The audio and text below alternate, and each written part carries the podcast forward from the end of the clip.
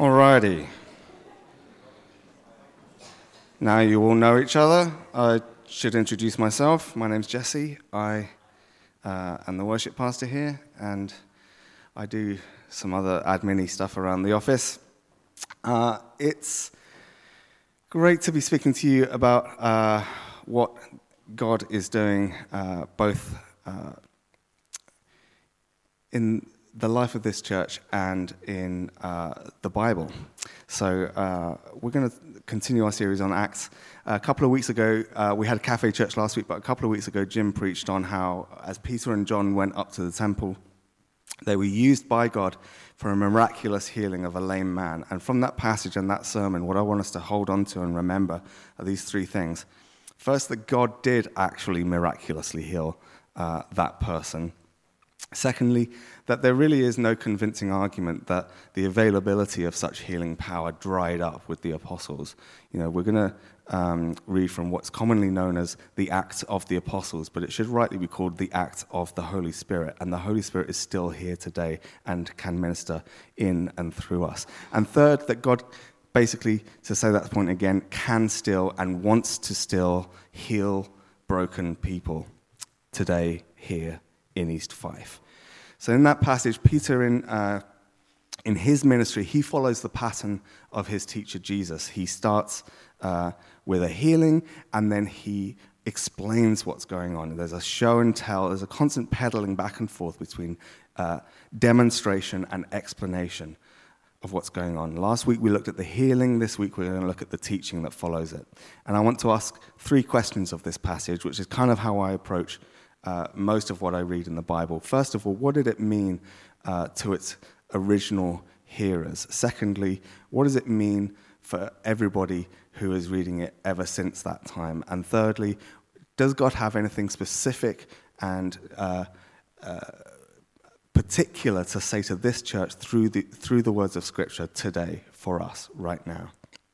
So, I've asked Maddie to come and uh, read this passage of Scripture so that you just get a little change of, uh, of, of, voice. Uh, so, Maddie, if you would. Is it on the, it will go on the screen, but you can read it off there. It's up to you. All right.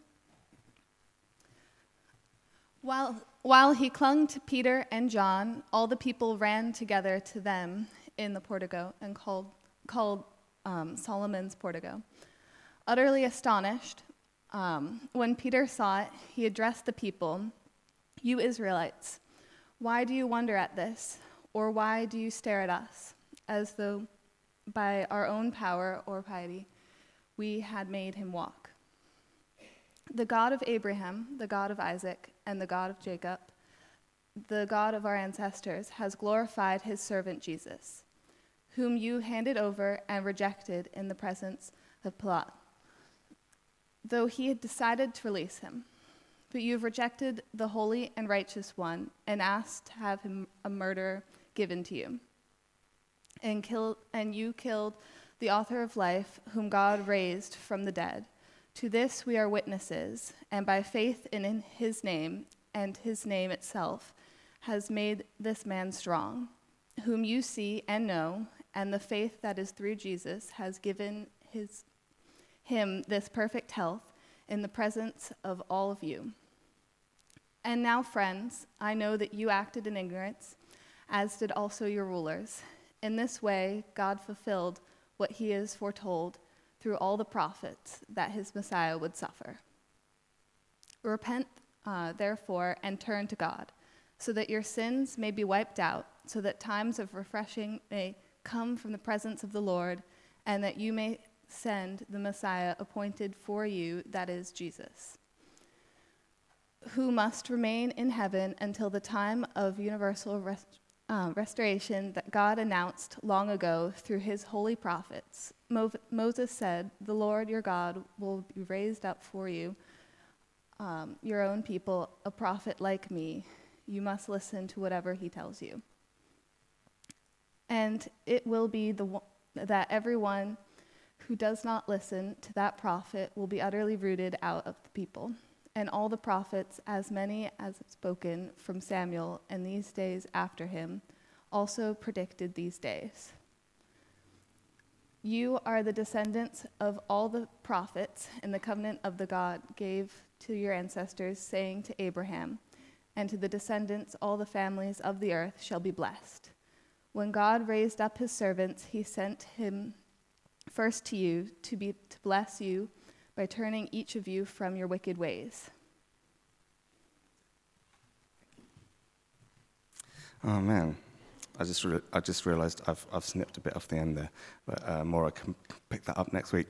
Um, so, uh, so Peter's first reaction uh, as people swarmed towards him and John and this man formerly known as lame, uh, as he's now walking and leaping and praising God, is this: Why are you surprised? And then he goes on to give three reasons, or what I discern as three reasons why they should be completely unsurprised at what they're seeing. By the way, if you're note takers, I've got a great selection of notes for you. I've got a nine point sermon. Well, actually, I've got. Uh, uh, I've got three points, all of which have their own three points. So it might even be 12 point sermon. So there you go. Go for it. All right. So, so this, is, um, this is why are you surprised?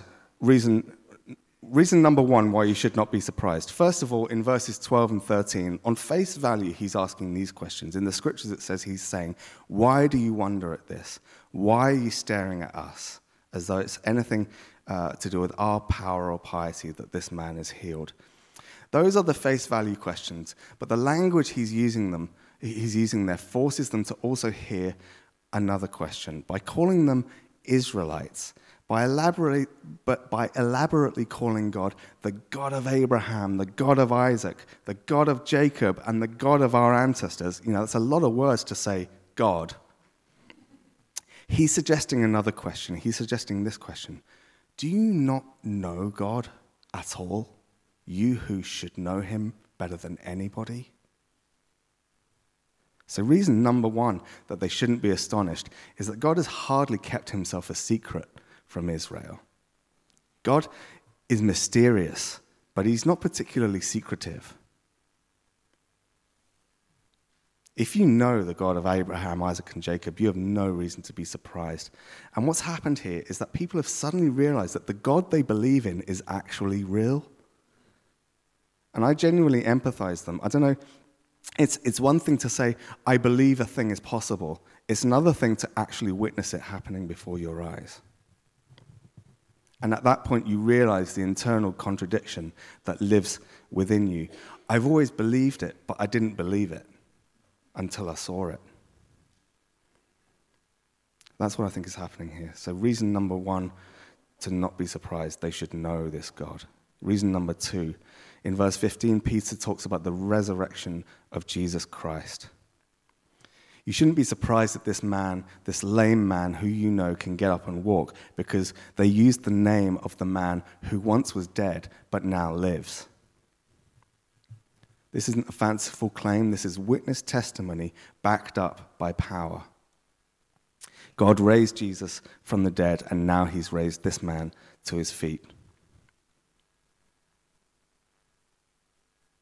Thirdly, in verses 22 and 24, Peter tells them they shouldn't be surprised simply because from Moses to Samuel and every other prophet in between and since, everyone the Jews deemed as a genuine vessel of God's own words, you shouldn't be surprised because you've been told for centuries that this was going to happen.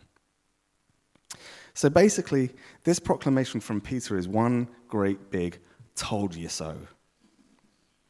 But he's not doing it to punish people and just rub their noses in failure. It's a told you so because Peter wants them to understand what they're seeing and what they've just seen in the context of what they already know.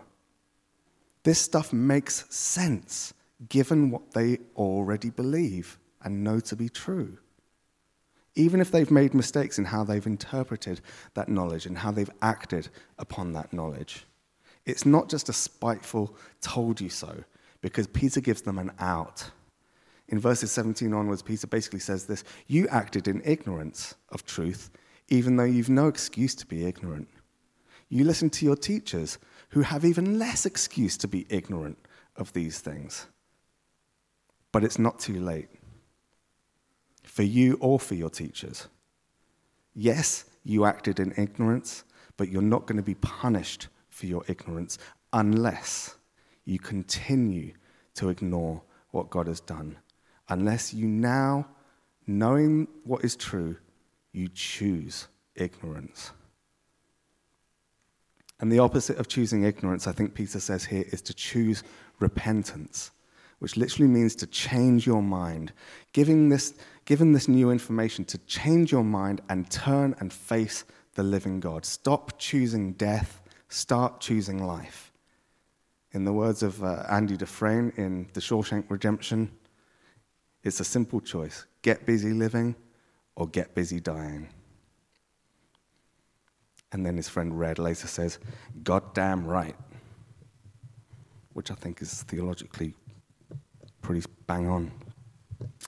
Uh, so the original hearers, I believe, would have heard this. You really should have seen this coming.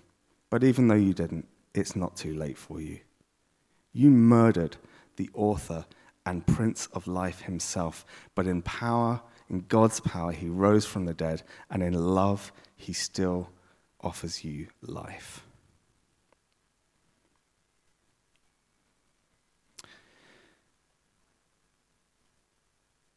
So, what are the principles that God is establishing in this teaching?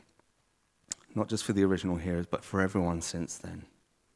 I think it's, it hinges on this word repent. So we need to talk about what repentance is. And Morag talked about this a, a, a, while back and absolutely brilliantly, but I want to dive specifically into what Peter says uh, here about repentance and what it leads to. So, repentance is my second major headline, uh, my springboard for my second group of three points. Peter says that repentance leads to three things, all of which happily begin with an R. First of all, relationship. That is, relationship with the living and loving God. The first result after repentance and turning towards God, Peter says, is our sins are blotted out.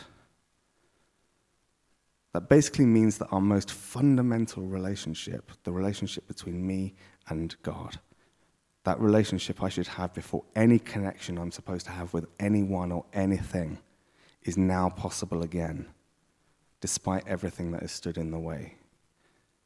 But before relationship must come repentance. Secondly, refreshing. The word uh, that's used here doesn't just convey the sense of refreshing as we normally think about it, you know, a cool drink on a hot day, um, you know, so just uh, relief from the heat. Um, it's also that other great R word, revival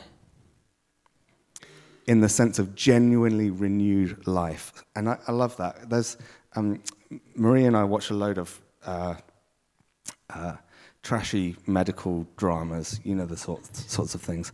And whenever there's a, a birth scene, you must know this, there's this, the, the director always seems to take delight in giving you this dramatic pause between the delivery of the infant and that first gasp of breath that, that is kind of evidenced by, by crying. There's always that, is it going to be okay? Is it going to be okay? And I think that's what's similar to what happens spiritually when we repent and we turn back to God. It's like we've come from a place of darkness and breathing underwater to a place of light where we can take our first gasp of real air. And it's a bit, bit of a shock to the system. But when we repent, we're brought back into relationship through the blotting out of our sins, and we're refreshed, we're revived. The third R, and this is a double whammy, this is two R's return and restoration. Jesus, at the beginning of Acts, ascends into heaven where he'll stay until some point in the future when he will return and it's at that time that all things will be restored return and restoration. Peter has already here snuck in the theology of now and not yet. Jesus has come, Jesus is coming. We often pray in our ministry time, we often pray um, in, in the vineyard, Come, Holy Spirit, but our spirits groan, Come, Lord Jesus. It's only when Jesus returns that we will see the world put to right. His power is available now, but it's not until he returns that we'll see restoration of all things. And I think it's completely pointless to speculate on when that might be, since Jesus himself doesn't know.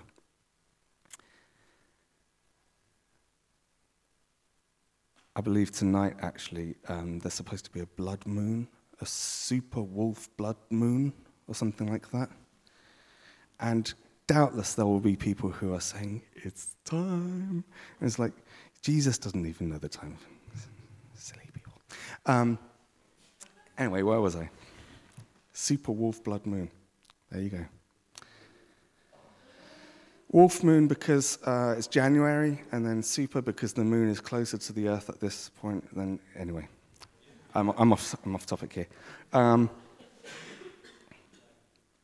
what I find really interesting in this passage, though, is that our repentance seems to have some kind of impact on the timing of Jesus' return.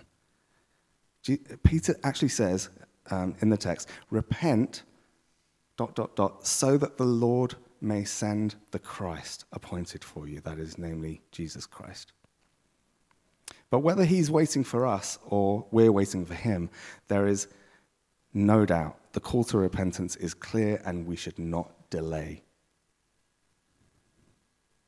Repent so that relationship with God may be restored.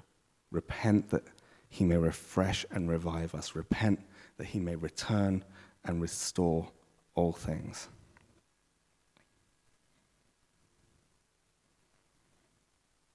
And that leads me to, to think about what God is saying to us today through this passage. And this is a bit trickier because it's based a little more on what I f- feel God is saying and felt God is saying as I studied this passage. And as I was studying it, I was struck by this, this reality, this message that God is saying, God has said for a long time through prophecy what he's going to do. And I began to wonder, what has he already told us he's going to do so that we're not ignorant of it, so that we might prepare for it, so that we won't be surprised when we see it? And apart from the big things we know about from the Bible, like the return of Jesus and the end of the world, there are things that God is still saying to his people prophetically. He, he has not stopped speaking. We need to weigh and judge what we hear carefully, judging it against the will and the personality of God as he has already revealed it through the scriptures. But just as there's no compelling evidence that healing dried up with the first generation of apostles, neither is there any compelling argument that prophecy has dried up either. Now, it doesn't take a prophet to tell you that the year of our Lord 2019 is going to be an unpredictable and an unsettled one. There is a storm coming, people, and it's not going to be much fun. It's already here. But what prophecy can and must do is to communicate God's reality into the events of the world, to regain some perspective. There are three key ways that I believe God wants us to respond to these times, both as individuals and as a church family. I'm afraid they don't. Oh, hello. That was. Yeah, uh, three key ways. This is this is um, this is point three or point uh, nine, if you're still counting. Um, three key ways that I believe God wants us to respond to this uh, this time as individuals and as a church family. They don't start with the same letter, but they do have rhyming word endings. So here goes. We're to wait, consecrate, and celebrate. Thank you. I believe that these three words are a prophecy for us today, but they're also three ways that we can all live prophetically.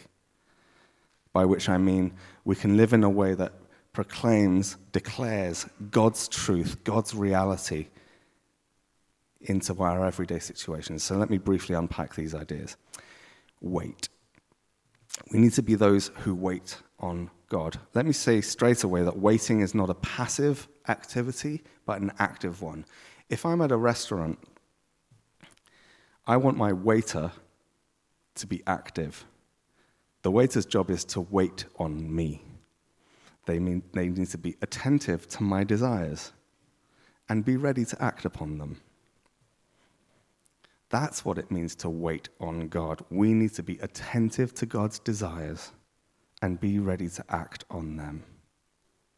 Waiting on God is about actively watching and listening for the activity and voice of God and living in response to it. To do this, we need to make space in our lives to watch and listen for God. And Jim told us a couple of weeks ago that he believes, and I believe, supernatural stuff will happen when we make space for it naturally in our hearts, in our schedules. That means everything from uh, exploring more space and reflective time as we worship together to not cramming our lives so full with noise and activity that we're unable to hear the small voice of God. But let's ask God to show us that what we believe is actually true. Let's ask God to actually show us, not for our entertainment, but for His glory. And having asked Him, let's wait for Him. Secondly, consecrate, which is basically a way of reiterating um, what Jim was saying before Christmas about devotion. This is consecration is about being all in for God. A lot of our waiting for God, I believe, needs to be done on our knees. It needs to begin and end with the words, Your will and not my will be done. We're to assess what we're giving ourselves to in every area of our lives, in our time, our energy, creativity, our finances, our resources. We need to dedicate all we are and all we have to the person and purposes of our Lord. Wait, consecrate, and celebrate. Now, I don't mean, when I say celebrate, I don't mean have a party, although we should do that too, starting with this Friday. Haggis, neeps, tatties. Nor does celebrate mean we just sort of sweep our troubles under the carpet and ignore whatever suffering we happen to be experiencing. There's an old war song that says, Pack up your troubles in your old kit bag and what? Smile. When I say celebrate, I don't mean fake it, I don't mean, don't mean pretend. What I do mean is that in the midst of troubles, we should still be characterized as a people of blessing. Peter reminds us at the end of this uh, talk that as sons and daughters and inheritors of the covenant with Abraham, we are supposed to bless those with what God has blessed us with. He says, uh, You guys are first in line for the blessing, but it's not supposed to end there, it's supposed to overflow. We should reject the culture of more now and instead celebrate what God has already given us and what is still to come when Jesus returns. I want to take tithing as, a, as, a, as an example of how we can celebrate, because my view of tithing was completely transformed when I stopped thinking about the 10% I was giving and I started thinking about the 90% I got to keep. I no longer grieve the loss of 10% since it was never mine anyway, it was God's. Instead, I celebrate the fact that God gave me a whopping 90% to do with as I will. It's just a different perspective, a perspective that celebrates blessing where it may be found. And let me say again, this is not an invitation to respond to pain and suffering with a laugh and a smile and pretend that pain isn't painful. You just have to listen to any other sermon I've ever preached to basically know that I, I don't think that way. And that any theology that doesn't include uh, the need to grieve and lament is a counterfeit gospel. Jesus actually promises, among other things, that when you do life his way, you will suffer for it. And like him, we should weep. But tears should not be the hopeless tears of the lost, but the hopeful tears of the found. So, to sum up, let's be ready for a move of God's power because, after all, God is God. He rose Jesus from the dead, and we've heard his promises through the prophets, and we know them to be true. Let's repent, turning from ignorance to face God and experience restored relationship with him, refreshing and revival, eagerly anticipating the return of Jesus and the restoration of all things. And finally, let's wait upon God, consecrate our lives to Him, and celebrate His goodness to us. Why don't you stand and I'll pray.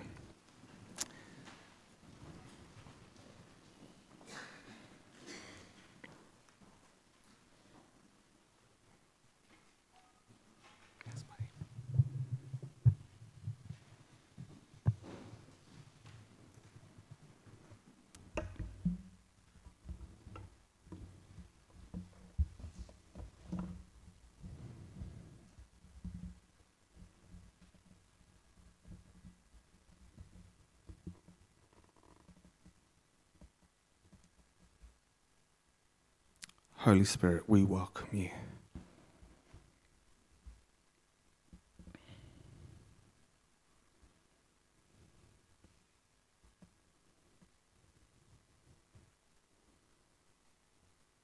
We long to see you move in power.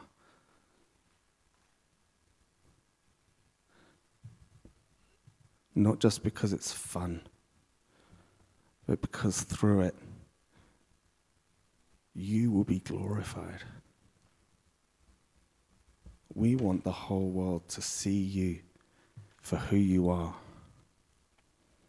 And to that end, we ask for signs and wonders, that your Spirit may come and do what we cannot do.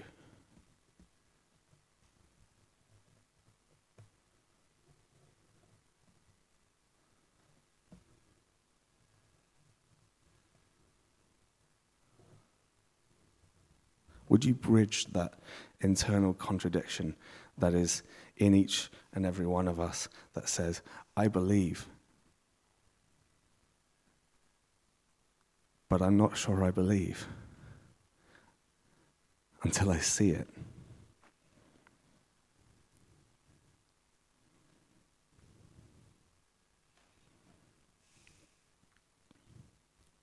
But God, what we do now is we wait for you. We don't make demands upon you.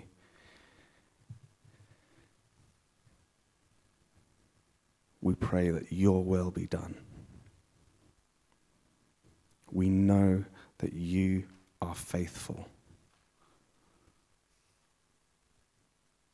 Your promises are true.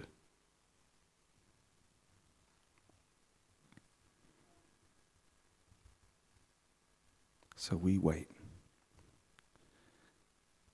And in waiting, we consecrate our lives to your person and your purposes. Have your way.